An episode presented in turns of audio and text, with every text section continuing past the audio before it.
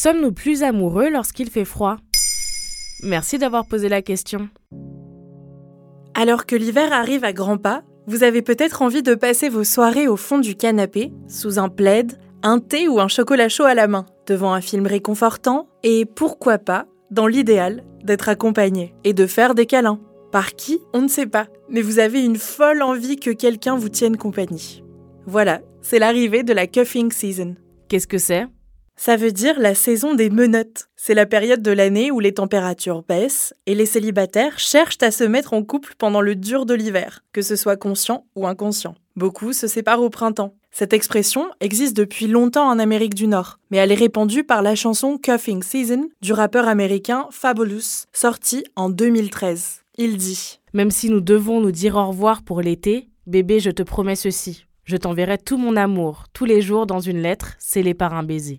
Si vous doutez de l'existence du phénomène, le site web de pornographie Pornhub a révélé que la recherche de mots-clés comme girlfriend ou boyfriend doublait presque en décembre par rapport à l'été. Et aux États-Unis, c'est en août, soit 9 mois après la saison hivernale, que naissent le plus grand nombre de bébés. Alors si vous avez l'envie pressante d'avoir quelqu'un près de vous en hiver, sans nécessairement chercher du sérieux, ne vous sentez pas trop coupable. Selon la science, il y aurait des raisons biologiques. Ah bon? Lesquelles? En 2008, deux chercheurs en psychologie publient une étude dans le magazine Perception. De l'hiver 2004 à l'hiver 2005, ils ont demandé à 114 hommes d'évaluer chaque mois des photos de plusieurs femmes. Ils ont comparé les résultats et constaté que les participants étaient plus enclins à juger les femmes séduisantes en hiver et au contraire moins séduisantes en été. D'après certaines recherches, la testostérone atteindrait également un pic entre octobre et novembre. Et la production de sérotonine, une substance chimique qui favorise le bien-être, est moins produite en hiver qu'en été. Cela affecte notre bonne humeur. On a donc tendance à chercher du réconfort. Et le froid là-dedans? Eh bien, une recherche publiée en 2011 dans le Journal of Consumer Research a révélé que plus le mercure approche de zéro, plus les gens veulent regarder des films d'amour.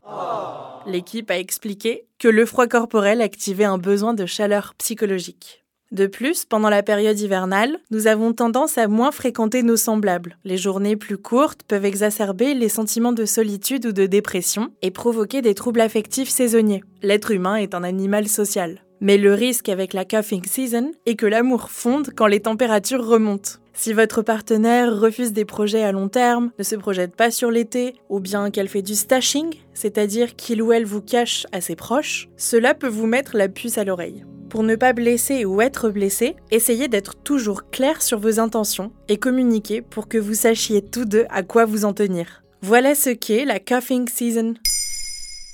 Maintenant, vous savez, un épisode écrit et réalisé par Antonella Francini.